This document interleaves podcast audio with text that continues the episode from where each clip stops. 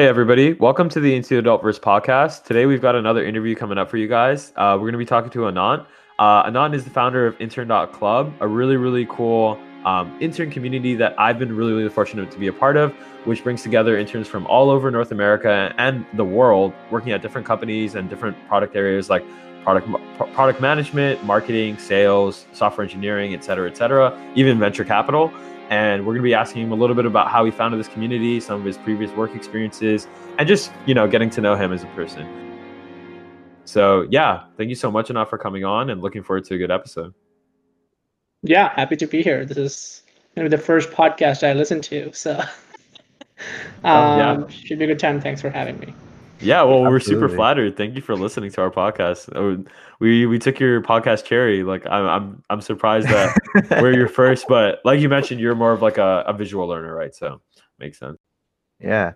So um Anant, let's uh let's do a bit of role playing to uh break the ice. You know, let's ease ease into this conversation a little bit if you're okay with that. Sure, yeah. yeah. All right, let's do it. So I'm an old friend that you haven't seen in five years. We run into each other on the street and we find that we have some time on our hands. So I treat you to some Starbucks because we're bougie like that to commemorate our faded reunion. There at the cafe. We manage to snag some seats by the window, the best seats in the house, and we go to sit down, drinks in hand. We lock eyes and I asked you, So what have you been up to, bro? Okay, and I'm supposed to answer now? Okay. Yeah. Yeah. Uh Hmm. It's actually very interesting because this just happened to me three days ago, virtually, of course. So I can no kind way. of relate. I can, oh, I can kind of, uh, yeah, tell what happened. Uh, it was this guy I actually roomed with in 20, 2016. Mm-hmm. 20, 2015 yeah um and we were on like a random vc mixer call and then i was like oh my god, it's Gonzalo is there. And then he was like, dude, what's up? Like, what are you doing here? and we hadn't talked in five years, uh, but we were pretty close when we were roommates. He was interning at Google. I was interning at another company in Ann Arbor, and we threw like cool parties and you know did a bunch of stuff that I probably shouldn't mention on the air. but uh, yeah, um, but yeah, I kind of told him what I've been up to. Um, just you know, graduated, which is good. Um, bunch of software engineering internships. Was almost going to move to Norway this summer, so that was exciting, uh, mm-hmm. or supposed to be exciting, I guess.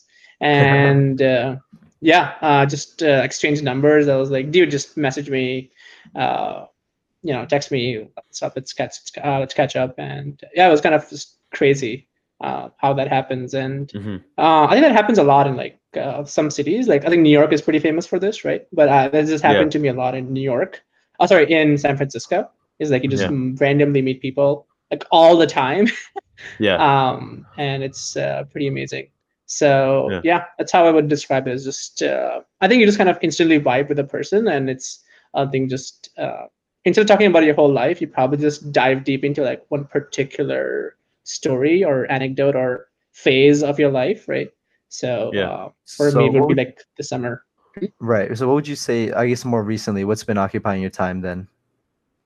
Yeah. So, I mean, I've been pretty busy since, uh, I guess, quarantine uh, happened. So, as uh, Fuad mentioned, I started this uh, community for interns. I've been running these communities for the past three years, um, but I was also interning uh, at this AI startup in Norway. Um, so that was pretty cool to see how like you know European startups work and super smart people and uh, yeah, just like like really really cool experience for me. So now I'm thinking of moving to Europe at some point and working there. Uh, I was yeah. working for this VC in New York. Uh, and this was all at the same time. So just and like like see what happens inside of VCs. How does like investments happen? And it's pretty interesting to see at early stage how investments happen. Um, and then I've also been helping run this uh, VC, another VC's fellowship. So I technically work for two different VCs. Um, um, just under like a VC fellowship called Soma Capital. Um, yeah. So that's been really cool to just be able to you know stand this fall program up from the ground. And we're going to be doing it again in the fall. Um, I think it's like the only VC fellowship running in the fall. And we basically our thesis is that hey, if you want to learn how to start companies, go work in early stage. You want you know like working at Slack maybe won't tell you how it is to be like the first fifth or like the seventh or the tenth employee at a startup, right? So that mm-hmm. experience we think is really valuable. Uh, and if you can get that, you can kind of see for yourself if startups are for you because they're hard work, right? Uh, mm-hmm. and it's not for everyone. Like people think that they want to start companies, but then when they see the hard work required, they're like, "This is not for me. I'm gonna go work at a big tech company. You know, this is this is too much work, or mm-hmm. not at this phase in my life." Um, yeah. So we're trying to be like, "Hey, we're giving you time. Like, go work at an early stage company. You'll see how hard it is, and if you don't like it, then you know, go do something else. We're literally saving you the most precious thing you have, which is like your youth." um, yeah. Uh, so yeah. that's been really interesting to see and amazing people that have applied. Like I'm going through applications actually just after this. I was like super smart people. I have like one guy who applied who's like he started Uber in India. So uh, no way. um, that's awesome. Yeah, so that's kind of what I've been up to this summer. Just like and we're throwing a conference in a couple of days, so that's been super exciting for me to see and just pull that whole thing together. Like 25 oh. plus speakers, almost 3,000 attendees. Um, so yeah, just been super busy this summer. Yeah, that's, that's great. Like yeah, it sounds like you definitely be keeping yourself busy. You talked about a lot of different things there, and I kind of want to go into like each of them. But um, yeah, I don't know if you mind, but um, Europe was a big thing. I, I was actually planning on traveling this summer. Obviously, mm-hmm. that didn't happen because of COVID. You know, it is what it is. But um, I'm really curious, like what what about European culture? You know, made you so interested in moving there, and uh, how has it been different from you know you, you went to Ann Arbor right so you lived in Michigan mm-hmm. and then I'm assuming you lived in the Bay as well right so mm-hmm. you know how was European culture different from those each of those places and and what interests you most about living there? I mean, um, so the, I think the story behind it is that this was like the day before my last final in like December, and I was just like, okay, what do I do? I'm gonna be new grad. I think I passed all my exams. So you know, my parents are like, get a job, and I really kind of hate job interviewing, job, job hunting in general. Um, so this company had come to our career fair. You know, career fairs kind of suck, but then this company was super interesting. They're like a Norwegian company, and um, I was just like, why is this a Norwegian company at our career fair in Michigan? Right, super weird. Um, they had a couple of alums, that's why they came, but nothing really came out of it. So the day before my final, I just emailed the alum there and I was like, hey, do you have any openings for internships? Like, you look cool. um, and that's how I got the job. And I interviewed for Christmas break, which is their holiday. Um, so I've never been to Europe before. Like I've I've done like little layovers, I guess, but mm I've never actually stepped on like European soil outside of an airport. Yeah. yeah. And uh, I, I thought it would just be like something different. Like that's kind of one of my I would say life philosophies is to do unexpected things and be different. So most people are like, you know, after college looking for jobs, like big tech companies or, or startups. I'm like, okay, what would be the craziest thing for me to do? Move to a country where I don't know anyone. um, so that's kind of the reasoning mm-hmm. behind. I was like, Norway. People are like, why Norway? I'm like, okay, why not Norway? it's actually a lot of things. Yeah. Like the people speak English there pretty well. Uh, very yeah. educated population. Um, beautiful, beautiful country and it's also pretty accessible to other Scandinavian countries. Like, people go like like grocery shopping in Sweden, which somehow was very appealing to me, was like to go and buy your groceries from a different country. I thought that was really utopian. that was a huge in a selling, sense. point. Yeah, yeah like uh, I think that I, I definitely view it as like like in an ideal, you know, human society, there are no like physical borders, borders between countries. Like there are yeah. borders just for like administrative purposes, but you can just walk over uh, mm-hmm. and you know, in a different country, and that's fine, uh, right? Mm-hmm um, yeah, so that was kind of the reasoning. And I'm also international, so I was just like America was like you know good to have backups. So let's go try this thing in Europe, and if it, you know, it's I should have some kind of a network uh, and a backup in a sense. For sure. America. And uh, it's interesting really that um, you mentioned like just what what what's just asking yourself like, what's the craziest thing that I can do right now, right? Um, Fuad and I have kind of like discussed this on a previous episode where um, the yeah. way that uh, we were discussing it, we were framing it in the way that imagine that you had a documentary crew following you around that's basically mm-hmm. going to be documenting your early life, right? Mm-hmm. Right. And it just leads you to ask yourself this question like, what can I do right now that would tell the most interesting and compelling story? Mm-hmm. And you know that often leads us to make like the hard choices in life or the the interesting choices in life, you know. Yeah, and right where would you say has uh, is this something is this is that a philosophy you've adopted more recently or is this something you've held on to for a while now um i mean i don't think it might not be a philosophy i've held um so my life has been like pretty full of zigzags i was was born in mm. india but then when i was 14 i moved to singapore for a scholarship Uh, I didn't know anyone in Singapore. It was just like I was just trusting some random stranger who was like, "Hey, you have a scholarship in a school waiting for you in Singapore," uh, and I was 14, um, and I trusted wow. that stranger, and I just moved to a different country uh, without my parents, just just myself. And uh, awesome. so I spent four years there, and then I was like, okay, I want to go to America. So I moved to Michigan. I didn't know a single person in the U.S. Uh, when I moved. So I was like, cool, I'm going to move to America. And then when I came to the Bay, uh, I didn't know a single person in California either. And that's why I actually started, you know, running intern, uh, these intern communities was because I was just like, I need to know someone, some people. Why not just bring them to me instead of me going out to them, right? Yeah. Um, so yeah, so I think it's kind of just been part of my life to just move to places and just be comfortable with change and um, and I think keeping myself uncomfortable is, I guess, a philosophy of my life is like being uncom- being unpredictable, but also keeping myself a little bit on my toes. Uh, mm-hmm. I think that just keeps life interesting, and I don't want to be 70 and then look back on my life and like, did I do anything interesting? Uh, I don't want to. I don't want to have to like like answer with a no, you know. So that's kind yeah. of one of my other like things I think yeah. about. It's like I'm 70. If I'm looking back, okay, was I doing interesting things when I was younger?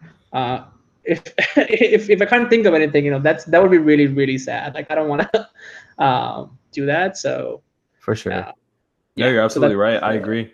I think that like that feeling of like not wanting to regret things is a huge motivator for me personally. Like uh, that's one of the reasons I, I actually moved out to the Bay, even during COVID, um, just because like I was like I could be in my mom's basement right now, but I could also just not be in my mom's basement. And yeah, it might be financially the wrong decision, but I think um, and we talked about this on a previous podcast, so, but like, mm-hmm. you know, life experiences are invaluable. Like, you can't put a price tag on people you meet. You can't put a price tag on new food you try. Okay, maybe you can put a price tag on new food you try, but you know, the experience overall is what counts, and that's something I really mm-hmm. like to live by. So that's really cool that you think that. Um, yeah, I mean, kind of following up on that, like, can you talk a little bit about the startup you worked at, at in Norway and like what some of the work they did and why they interested you so much? Sure. Yeah. Um, so I'm a big fan of cities. Like I just I grew up in cities like all my life. Uh, like you know, SF is kind of my I call it my um, like I physically could be anywhere, but my spirit lives in San Francisco. Is what I is what I call it. And mm-hmm. uh, so the company is called SpaceMaker.ai. They basically build uh, like a modeling and simulation software for real estate developers and architects to build like oh. building sites. So like let's say you're building an apartment site, like um, how would you model it? Uh, what does the compliance look like? Uh, it's like have you guys played like the game City Skyline? It's kind of like that, but like not a game. Yeah. Um, and you can see like okay, where does the noise coming from? Where is the sunlight hitting? Uh, Norway, Scandinavian countries, a lot of compliance, and like, even European countries in general have a lot of like you know regulatory things that you have to take account of. Yeah. Um, and uh, yeah, so I thought that was pretty cool, and it's also kind of it's not a pure software product. You know, it's it's kind of intersecting the real world in a very real way. It's like you're building people's houses um, and uh, so their whole kind of mantra was like building um, better cities for the future, like you know, very like kind of grand. Mm. And uh, like the first thing they told us was that to accommodate the entire female population, we would have to create the city of Paris every year uh, to accommodate the growing human population. And uh, you know, so people that world is becoming increasingly urbanized. Uh, so I think there was it was very interesting grand mission to build better cities, which I really resonated with me. Uh, right. And the people there For were sure. really smart. Uh, like half my team had PhDs from like MIT or the Norwegian version of MIT, um, and uh, yeah, master's degrees. So I was very surprised when I got the offer. But uh, yeah. yeah, and I think the culture and the, the way they adapted to remote work and uh, you know it happened during COVID, so I was like their quote unquote last hire. So just seeing the leadership, and I think what you mentioned, like why European companies, like the their CEOs were so upfront about like funding issues and hiring freezes, and they were like, we aren't gonna, we are not going to lay off a single person. And uh, the COVID quarter was their best quarter. Like they sold the most number, they got the most number of customers they ever had during wow. COVID. So that's really cool. I was impressive. Like, yeah. yeah impressive. So I think just like seeing that and uh, adapting to yeah, but there were just like super nice people uh, yeah. in in general and yeah. just smart. And I was like, I finished my internship, but I have like a like return offer sort of. Um, and so I'm like seriously considering just moving there. And Norway has no coronavirus, and their government is really stable. I'm a big fan of governments and, and good governments. Um, oh yeah, so good governments are, are, are, great. yeah, taxes yeah. are high, but like you know, you get like a lot of amenities with it, and you don't need so much money to f- live a good life in in those countries, which I think is kind of yeah. the opposite sure. of what happens in the U.S. Um, um, one thing I really appreciate, yeah. I guess this is kind of relevant to like what you were doing there, but um, mm-hmm. this is something uh, when I visited Iceland, and I'm mm-hmm. kind of just like panning this out to the rest of the Nordic countries. Um, but like I really appreciate when it comes to like architecture and like developing like the landscape, they really make it a point to do so around the existing um, landscape. Like they don't tear things down, they don't raise plains. Um, they want to make sure that it's it's this like symbiotic relationship that they're building up and mm-hmm. you know you it really everywhere you went in the country like even in like reykjavik which is the main city mm-hmm. um, which is like the tourist hotspot too like you still yeah. saw that there like literally I, I got out of the airport and i looked around just mountains everywhere that was crazy um, Within the city like, no way that's really cool yeah it's, it's crazy yeah. bro like um i don't know like did they was there any explicit kind of um, like mission statement incorporating that like within the um, the startup that you were working at? I think so. Their whole, um, if you, you can just go on the website, it's spacemaker.ai. It's literally big bold letters is building better cities through AI, mm-hmm. Uh, design better cities with AI. That's literally their mission statement. And they're starting with like, you know, these plots. And then their entire goal is to like actually being able to map out entire cities uh, and optimize them for example, like you know you're building a construction site and through their software you're able to add maybe 10% more capacity into the same space without sacrificing like quality of living, right? So you're yeah. even able to just you know provide housing for more people and you're still making money right um, so that's not a concern but it's just and construction is one of the most under tech industries so there's a oh, huge oh, yeah. potential for, for disruption and mm-hmm. um, yeah so i think um, that all of that was just like like I'm a big fan of like Sidewalk Labs. You guys are from you know Toronto. Yeah, Toronto, yeah that's how we met actually. That's how yeah. we met. We were on a tour of Sidewalk Labs. yeah, so this is like the Nordic version of Sidewalk Labs, but like not evil. yeah. Um, but um, yeah, uh, and they've raised like twenty five million dollars from like the top top European VCs and they're expanding yeah. across Europe. They have a research division, which I thought was really interesting, like a startup with its own R and D division, and it's like all you know uh, oh, wow, PhDs, really masters, people's working yeah. on like you know products two years out, uh, which For I thought sure. was like very very far sighted. Um, yeah, amazing people all around. Yeah, yeah, no, it's really that's really cool, and like I definitely think like people is the number one reason I think anyone should work at any company. Like I I didn't really realize this until like, you know, sort of like I had already made the mistakes, but like chasing company names like means nothing. Like it's all about the people you work with because you see them mm-hmm. every day. You go to every Zoom meeting with them, you know, you go to happy hours with them. You really have to vibe with the people you work with and and you know, not just like on a professional level in terms of like matching learning styles and you know being able to communicate to each other, but also just like believing that they're good people and people that you want to come and see every day is a huge thing. So, um, on that note, sort of like with people and community in mind, uh, mm-hmm. wanted to ask sort of like why you started intern.club and mm-hmm. um, what like community means to you. Like, how have you created community through intern.club?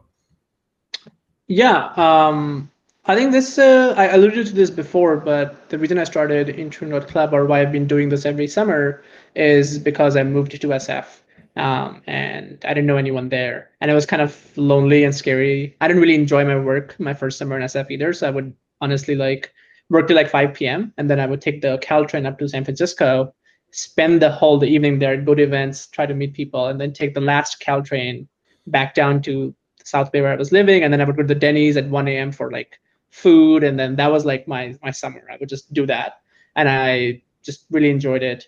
And uh, so so I didn't want. So the reason I started these communities or I do this is that uh, I don't want any other student to ever feel that way that they're moving to uh, a city and they don't know anyone.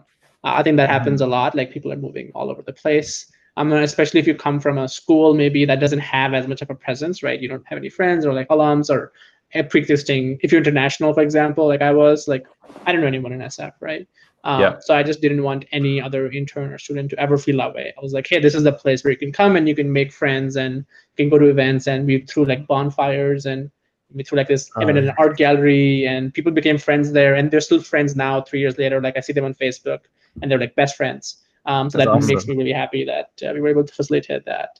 And uh, and yeah, that's honestly the reason I do it, and I want to keep doing it is because even if you can help one person not feel alone, uh, I think especially mm-hmm. this summer when people weren't moving anywhere, but they still wanted to do the networking. Networking is For really sure. important. Like, um, you know, I'm an engineer, and like engineers don't like to network, but like a lot of things that have happened to me, a lot of opportunities I've gotten were through random encounters, you know, um, and I think there's enormous kind of power in just randomly meeting someone um, mm-hmm. and just making and kind of continuing that connection.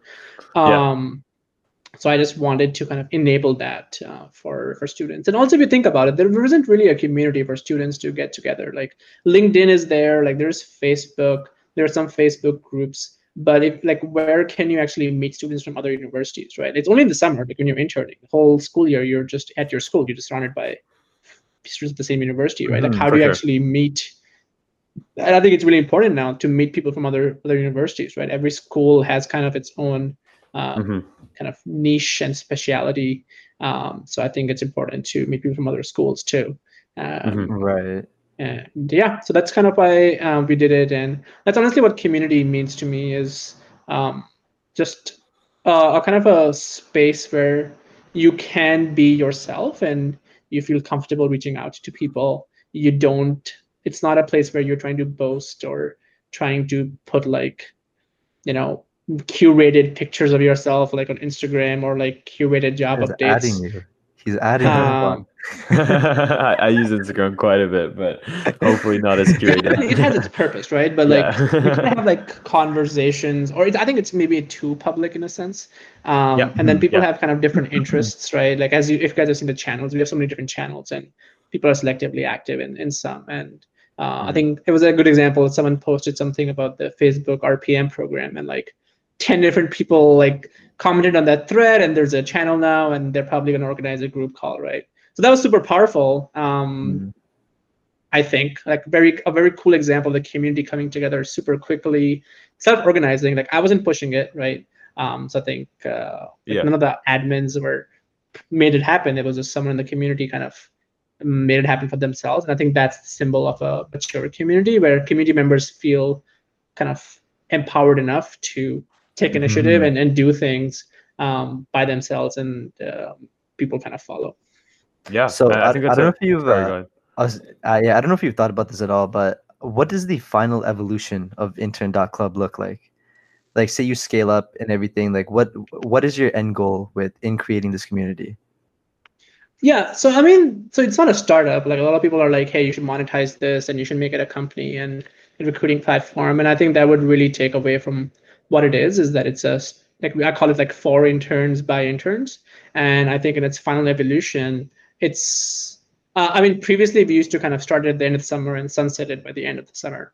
Uh, but now I'm thinking, hey, maybe we should continue uh, with it. And then every summer when kind of activity is a little bit heightened, it's taken over by successive generations of students. So it's almost like a student org, right? It's like every year mm-hmm. some new leadership comes in. So it'd be like every summer, let's say like five students get to be the leaders of intern club, and like everyone knows sure. about them, and they become like uh, like when I was in San Francisco doing this, I would just get like people in random parties or on the street would be like, "Hey, aren't you the guy?" Keeps annoying me with those announcements. Um, so mm-hmm. there are people people do recognize um, who's who's running these communities, right? And there's a lot of power, I think, in uh, mm, running communities and being able to shape the community in a way that you think is is good. Uh, so that's kind of the end goal is to make it like an institution that exists where successive generations of students are able to kind of mold it in their own image and me or someone that's kind of just like fades into the background and we provide help as we can. Uh, but mm-hmm. uh, as I grow older, I'll get you know more uh, disillusioned with the students or I won't be able to connect with them as much as I, I can today. Um, so I want to kind of account for it already. And I'm starting a new grad community because I'm going to be a new grad. So I'm like, okay, I can connect more with new grads now.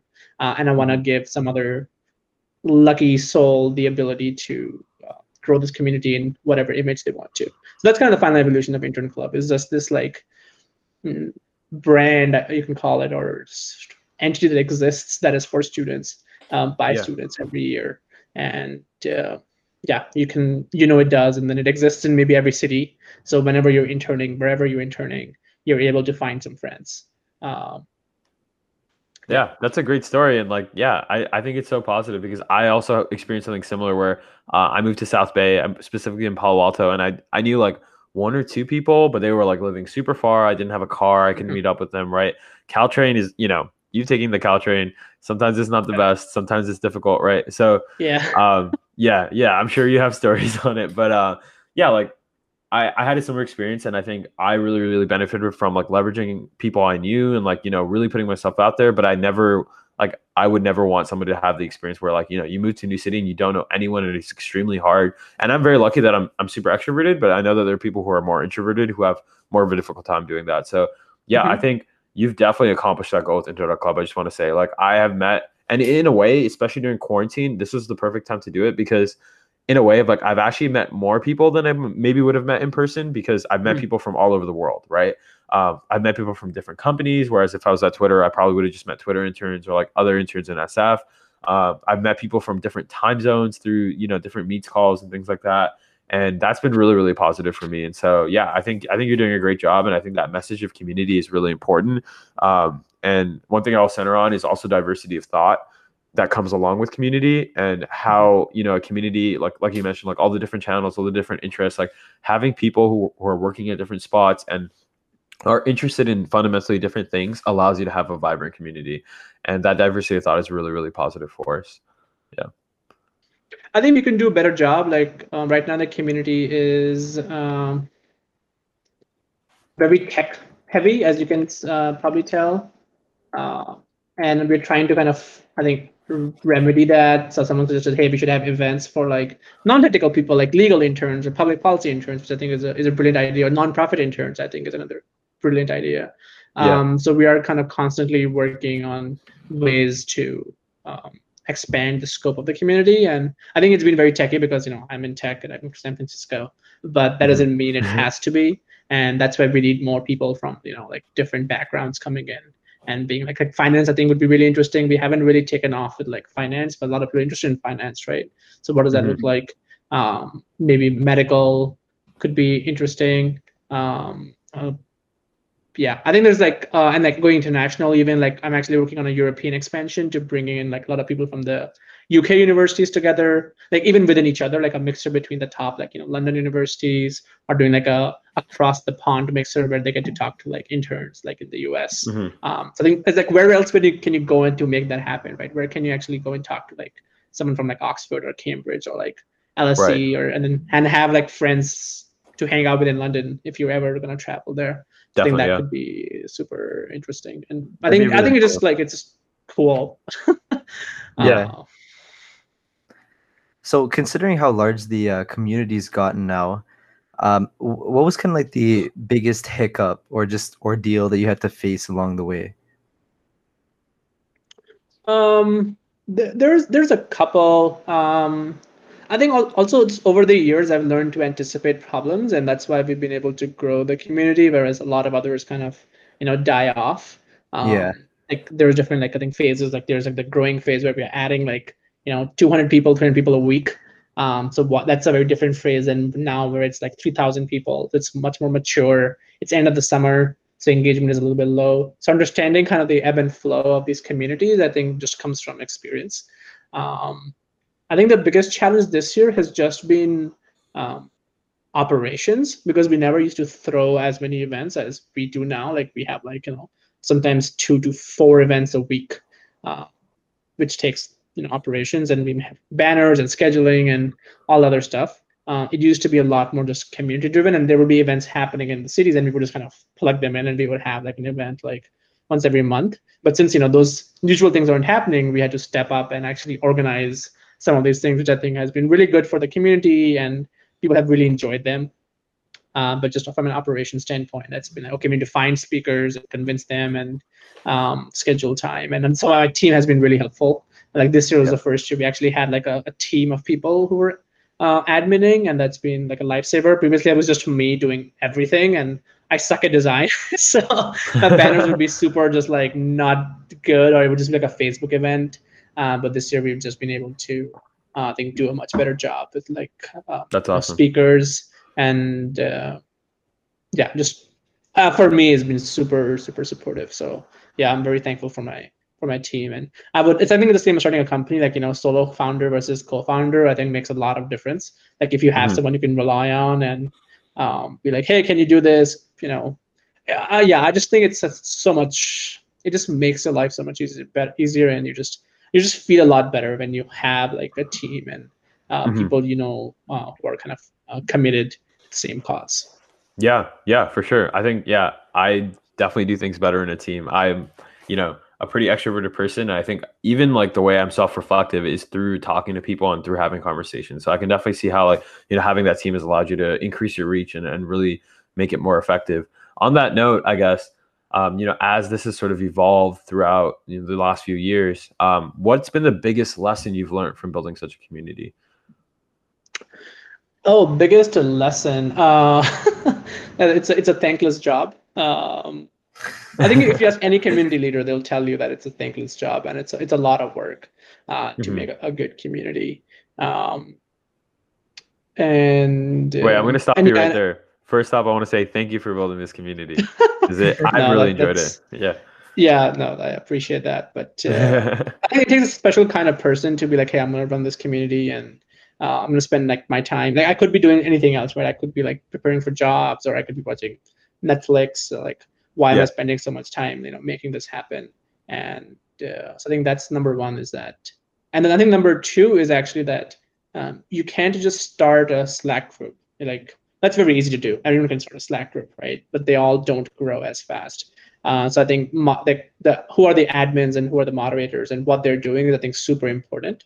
Uh, sure. And that's what I think. If you asked previously, like uh, what has been the hard part, like that was the beginnings. Like uh, when we were just starting off, everyone who would intro themselves or anyone who would join, I would personally message them. A couple hours a day, I would be like, "Hey, welcome. Where are you joining us from?" So like, you know, just very like personal, high touch community and replying to as many things as possible. Um, because that's how we grew. We grew up purely from word of mouth. We don't do any paid marketing. We don't like, uh, mm-hmm. you know, tell people. Like people just post about this. Um, to their friends. So we were like, hey, where are you joining us from? Or oh, you're from Georgia Tech, or you're from Berkeley. Can you post about this, right? Uh, and yeah. initially, we got a lot of Canadian users uh, because uh, someone yeah. from Canada was like super. They were super into it, and they made some posts about us, and that's how we got a ton of users, right? Awesome. Um, so I think it's just being like genuine and honest, and like, hey, this is what the community is. It's for students. Uh, uh, I think that was the biggest lesson I learned. That's cool. Yeah, I think it was a great lesson. Yeah. So um, let's pivot the conversation a bit. Uh, mm-hmm. In like we were kind of just talking a bit earlier before the conver- uh, before the podcast started, and uh, you're a huge fan of reading, and you said, as you mentioned, mm-hmm. that that's your preferred medium to consume information. Uh, what book do you find yourself recommending to others most often?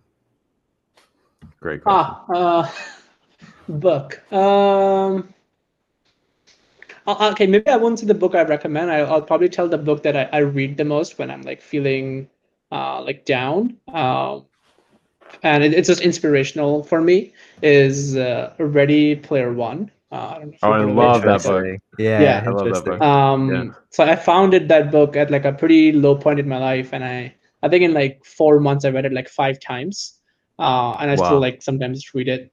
Uh, the movie sucks. Don't, don't yeah, I watched it. it. Sucks. Yeah. I was so disappointed by Steven Spielberg. Yeah. Um, but yeah, I think uh, that movie, that book is really inspiring for me because I, like, like part of it is because I'm just like a dork about like you know the 80s. So a lot of the mm. references are, are super interesting for me. Uh, and I'm also a big fan of like science fiction. So uh, just I think that world of virtual um, I think there's like a psych, there's a lot of like psychology in that and philosophy around okay, if we all live in a virtual world, what does it look like? And uh, yeah. the treasure hunt is an interesting aspect.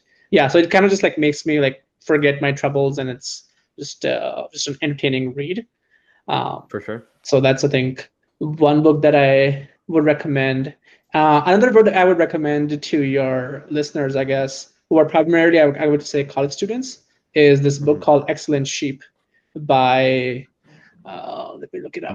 Uh, it's a book by this um, Yale professor. So he taught at Yale for like I don't know 15 years, uh, and he wrote this book where he talks why Ivy League students or students in general in America are uh, following brands and they've lost the ability to think for themselves. Yeah, it's Excellent by William Deresiewicz. Yeah. Um, and I read this book my last semester of college. It was like a recommended book for one of my classes. And it just changed the lives, I think, of every student who took it. Like we were all kind of just like crying in our discussion section afterwards because no we were way. like, no, we should have read this book as a freshman, um, you know?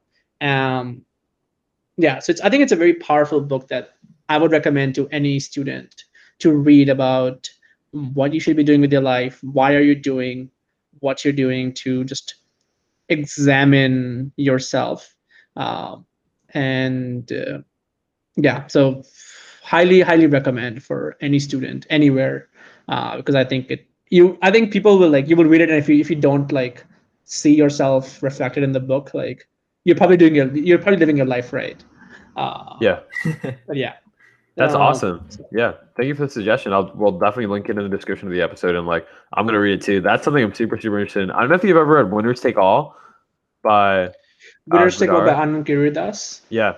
Have you read it? Yeah, yeah. He actually came to my campus. He's a Michigan alum. So No way. What? I was that's gonna awesome. Um, yeah. Yeah, that's, that's something I do a lot. I'm actually a big fan of cold emailing.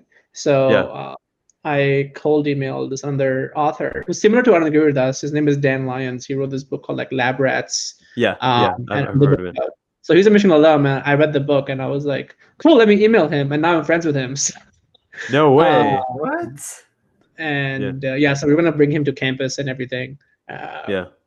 But uh, yeah, his book is really interesting too, and uh, yeah, yeah, yeah. I think being in tech, it's like a, a fine line between drinking the Kool Aid and opposing it. I think there's good sides to the tech industry, but there For are sure. definitely people who uh, I think have just kind of, as I call it, drank the Kool Aid too much. But yeah, I think Call is uh, is a um, good book. At some point, Chamath will also write a book um, that will be popular too. Uh, yeah. But, uh, That's really cool. Um, yeah. Would you ever Would you ever write a book? Um, I'm not writing a I, I, I want to write like a fiction, like an alternate his, history book at some point. Uh, yeah. I had some ideas around like, uh, this was like way back. I was writing a book called The Tiger Society. It was about what if the British had never colonized India. Uh, oh, you know, that's awesome. Uh, I'm, I'm writing that down. That that's really cool yeah so because india was really rich at that time and i was just like okay what were the consequences of a really rich uh, india and how that would have changed the geopolitical landscape of the world because the british empire was kind of you know anchored uh, by the indian subcontinent it's like 50 million people conquered like 500 million people it's ridiculous um, mm-hmm. So yeah so i had like and had this whole tiger society was the name of a secret society started by akbar who's a you know famous mughal king and they were the ones who were kind of like stewarding the progress of the country for like you know centuries. Uh, but that was kind of the, the grand idea I had. So one day I'll I'll write it. Um, but my other writings are like I, this is a series I call like the world today, and that's like documenting today's world, and it's supposed to be read in 50 years by like me or like my kids or my nephews and nieces. Uh, so it's yeah. like, hey, what was the world 50 like 50 years ago? And uh, mm-hmm. I think the world is actually pretty cyclical. Like things we go through, like every generation, I think goes through the same things, but we think we are the only ones facing it. Oh yeah. Uh, and uh, so I kind of want to tell future generations that hey, this all of what you're facing has somehow already happened before. There's political issues. There's you know pandemics happen. There's yeah uh, disappointments in sports. Um, but uh, yeah, so it's like again my point around documenting the world today, and then um, I can read it in 50 years and see what that was like. Um, mm-hmm. yeah. What do you? I mean, it's so, just. Sorry, go ahead. Oh, go ahead. Go ahead. Go ahead. No, I was saying, like, what prompted you to to to uh, to start writing that? Like, have you ever done like a time capsule or anything like that, or like like what's your primary motivation for like wanting to like experience or express that? Yeah, um, I'm a big fan of like World War II, like history for some reason. Um, yeah. Even though I have like no family connections or anything, I just I just read a lot about World War II and watch a lot of documentaries. Yeah. And I think what's very fascinating for me is like, oh, what if I could read the life of like someone in London during those years? Like, what were they going through? Or, yeah. Like a, a soldier, um, or even like after like the Cold War. Um, so yeah, I think so. That was kind of the, the reasoning. I think we are living in pretty interesting times. Like if you think mm-hmm. about what happened in the last year, uh, last whatever six months alone, like we were at war with Iran almost in January. No one remembers, right? Yeah, um, yeah, yeah. Things are things are moving so so fast um, um, that I think it's it's worthwhile to document them uh, for for That's the awesome. future. And, yeah, yeah, uh, I definitely agree. I want to have something to read when I'm old. So I'm sure there's gonna be no shortage of books, but yeah, it's always cool to like hear about your thoughts. I journal quite heavily, and that's something I'm planning to do. Like, definitely planning to go through my journals and like read what I was thinking and like what I was experiencing at the time because that'll be super super interesting. Also, on the note of World War II, um, I'm sure you've read it, but All the Light We Cannot See by Anthony Doerr. Um, I don't know if have you read it. No, I mostly read like like uh, historian accounts like oh, okay. uh like like a overview of what was happening like oh this army was going here or yeah yeah. uh, this was yeah but i'm i'm trying to like find what is that called? I want to write it down. Dude okay so this is like one of my favorite books of all time. It won a pulitzer and i cried like six times after i read it. Um and i don't cry during movies or re- or during books but i right. cried like six times reading this. It's called all the light we cannot see by anthony doerr um, it's essentially a World War II. I'm not going to spoil anything, but it's it's a book about World War II in which the two primary protagonists are a French girl who grows up in the countryside in France and mm-hmm. a German boy who grows up as an orphan in Germany. And he's like super smart, really good at engineering, um, you know, tinkering with radios, which was like the engineering form of choice at the time. And he gets recruited into the Hitler Youth against his wishes mm. uh, because, you know, that's just, he was a smart kid and that's, he was an orphan. Um, and eventually they meet when he invades like uh, France with Germany, right? So it's a right. beautifully, beautifully written book, and I don't want to spoil anything, but huge emotional ups and downs. I'm like, if you're into World War II, you'll get all the references, so it'll be great. I'm also right. kind of into World War II. My dad was a huge like, well, I mean, that's that's like a funny thing to say, but my dad is like really into World War II as well. Like, so so I was mm-hmm. I was like yeah, really influenced by growing up. But you should definitely read that book yeah i'll i'll i'll take a look at it. Most of my stuff has been like logistical issues like oh how did how how many tanks did they make? And like how did yeah. they fix them? And like comparisons of like panzers and shermans but uh, yeah, yeah, that's like too much detail. Um, but yeah i think yeah. Uh, yeah my dad is super into history too. I, I actually spent some time in egypt when i was younger so i was super into like egyptology. And i went to cairo uh visited the pyramids. Awesome. i'm gonna go back at some point. Uh, cool. but um, yeah so i think just like i think like history i think guides a uh, i think i always use it as like a you know guiding light in a sense yeah yeah mm-hmm. i think so mm-hmm. too yeah david do you have any thoughts on that yeah well first of all like what was it like seeing the pyramids uh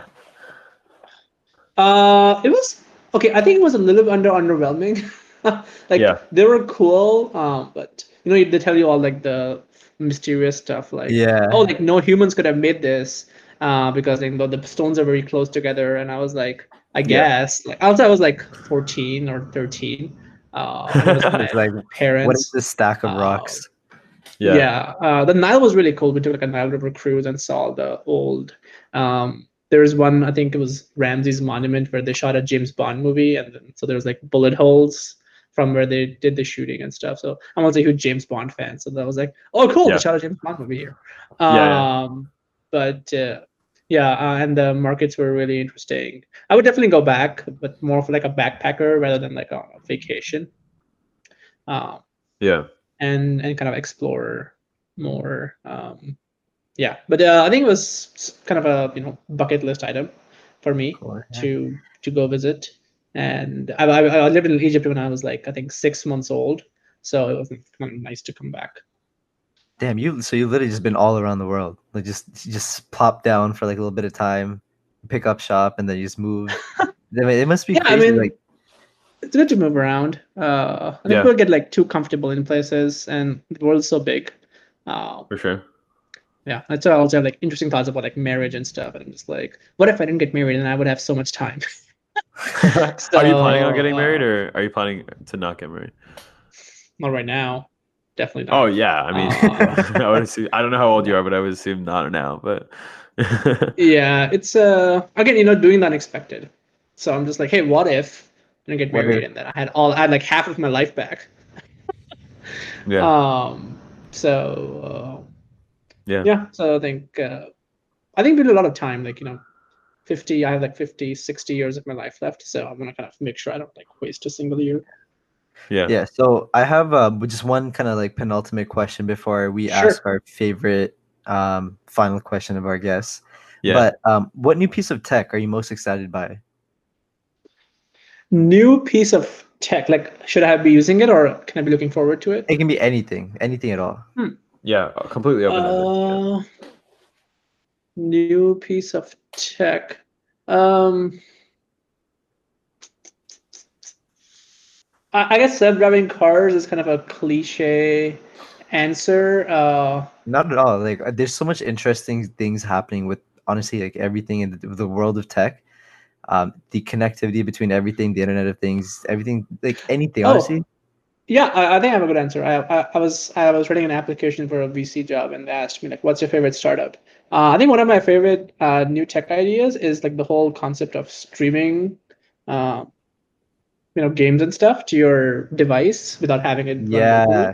Um, yeah, because uh, so i tried nvidia had like a program called they have a program called geforce now which is like you can run your games on their cloud and then just have them run on your local laptop mm. i think that's super cool especially with like 5g everywhere. I think our phones and laptops will just become like screens. They won't actually do any computing. Or they will do very like minimal mm. computing and everything will just run in data centers which means that you know you'll be able to play games or just run like a thousand browser apps browser tabs and stuff uh, and there's a company yeah. called mighty that's just working on doing that for chrome. Like it just streams chrome uh, and that's like in itself i think a huge ecosystem if you think about it like chrome has become uh, actually like an operating system right people build all these apps and like companies are built on top of chrome now and chrome extensions so it's kind of like honey like yeah. Use example, four billion dollars uh, built entirely on yeah Chrome, right? Honey's great, um, yeah, but it, it's, Honey's such great. a crazy, crazy idea, yeah. Um, so I think that whole concept of like just edge comp- uh, being able to offload computing, I think that'll lead to some like you know in the movies you see those devices which are like transparent glasses, you know, uh, mm-hmm. like your phone becomes a just as a transparent glass. Mm-hmm. I think mm-hmm. that could become a reality with something like that. Uh, I think you can have self-driving cars, better like traffic analytics, um, everything. So I'm super excited about like this whole concept of this computing, like separating computing from actually visualizing the results of uh, computing. And we've already done that in industry with you know cloud everything, so we just move it all to AWS, right? Um, mm-hmm. But if you did it for like personal use, and I think gaming is a good way of doing that. Um, and and as we make that better i think we also got a step closer to this like vr world which is what like fortnite is trying to do like they're creating this like yeah. virtual world right and that that yeah, that's the Travis really, Scott you know, concert com- i don't know if you saw that yeah was, that was amazing right incredible um, yeah yeah so once you make that compute like all that very computation intensive stuff you offload it from personal devices then you can also maintain quality um, so i think that is uh, i think that'll be super super interesting in the next yeah. few years, especially with 5G coming out. Yeah, I absolutely agree. I think that's super, super interesting. Thanks for mentioning that. I think a lot of people don't even like think about, you know, like limitations to computing because it's such an esoteric problem for the average consumer. But I think that's yeah, like I'm also most con- like excited about that stuff because it allows you to like just do so much more with what you already have. And like mm-hmm. phones could be way slimmer, you know, without a processor. All would be is a battery and a screen at that point, right? With connectivity and like you know things like that. So yeah, great, uh, great answer. And we're gonna get into our final question. I'm gonna take it, Damien, this time. Hope you don't mind. Yes, sir. Um, Good honors. But our our final question, and Damien thought of this, so he has to get all the credit. But we, it's like a, a bit of a tradition on our podcast with interviews. Um, the question is, if you could put any one message on a billboard that would reach millions of people, and you know, you can define people as whatever you want. It could be mm-hmm. students, mm-hmm. it could be the entire world, it could be a specific country what message would you put on it and why? Hmm. Uh, that's a, that's a very good question. Um,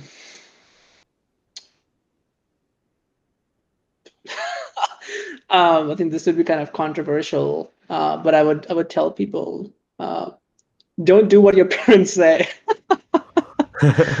um, Why is that? Um, because I, I don't do what my parents said. And uh, yeah, I mean, you know, I think listen to them, but like, uh, yeah, I think that's I think the kind of the, the a more polite way of saying this would be like live your own life uh, and yeah. make your own decisions.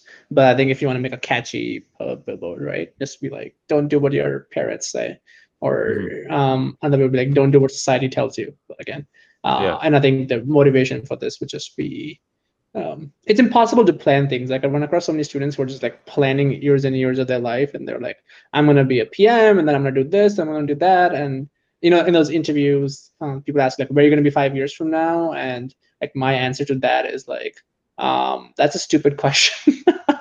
Because like i don't want to know where i'm going to be five years from now. Like i think that that person lives a very boring life if they can tell you exactly where they're going to be five years from now. Uh, yeah. right. Like i can barely know where i'm going to be in five months. Like how can i ever plan for five years right? Yeah. Uh, yeah. so yeah. So that would be i think that would that's kind of the thing i i i guess i preach and i preach what i follow right i think yeah. which is I would say the first rule of giving advice should be don't give advice you wouldn't follow yourself, right? Yeah. Um, so yeah, so whenever I see those like interview applications, where I'm like, where I'm like, oh, where are you going to be five years from now? I'm like, this is a stupid question. like, I yeah. don't know where I'm going to be five years from now. I hope I'm going to do something cool, and I would look back five years when I'm there. I'm like, yeah, I was an idiot five years ago, but. Uh, yeah, all about uh, growth yeah. and, uh, and new experiences. Yeah, I love that. I love that. Thank you. Yeah, and thank you again, you know, so much for coming on the show. Like, really, really appreciate it. You're a super interesting dude. I will have to trade book recommendations with you like endlessly because I sure I have 150 EPUBs on my computer. I'm willing to yeah. share them for anyone who wants them. Oh, absolutely. Uh, have you have you heard of this website called b-ok.cc? I'll send it to you later. It's a it's a Chinese website. It has literally every single book I've ever looked for on it for free. One yeah, quick download, like no seeders. yeah, yeah, kind of like Project Gutenberg or whatever. Yeah. Yeah. Cool. Yeah. Yeah. We'll definitely trade book recos and and Damon, you can hop into this too because I know you're you're always looking for suggestions as well. But thank you so much for coming on the show. I think you're a really inspiring dude. You've you've created a lot of, of cool communities and you know made a lot of impact through them. Even if like it wasn't personal impact, but like you know trickle down butterfly effect stuff has has been happening, which is really cool. So um, you just want you to know that. And yeah, Damien, I don't know if you have closing thoughts. No, I, mean, I just wanted to like again like express my thoughts and echo some of the things that Fawad said. Um, I know a couple of people who are part of the community that you built up, and they have nothing but wonderful things to say about it. Um, so you know, kudos to, know. to, you. Yeah, kudos to you for that, and I'm looking forward to seeing what it becomes in the future. Yeah, I'm looking forward to that too. So. yeah, awesome. Um, what becomes of it? But yeah, thanks so much for having me. This was great. Um, talking about some of these things. Yeah, some of them were like kind of controversial and like but I like I, I say what I believe in. Like I'm not. Uh, yeah. Yeah. If you ask me now, if you ask me five years in yeah. the future, I would probably say the same thing. Uh, but uh, yeah, and happy yeah. to help out with like anything you guys need. So yeah, where can uh, sure. people reach you? Uh, intern club. I respond to every every DM that I get, or uh, yeah, probably the best, better than like LinkedIn That's or Twitter. Right. Follow me on Twitter. My handle is chief intern. But uh, yeah, I cool. I do some like random stuff there. Uh, cool. Yeah. But yeah, I guess we'll, we'll leave it at that.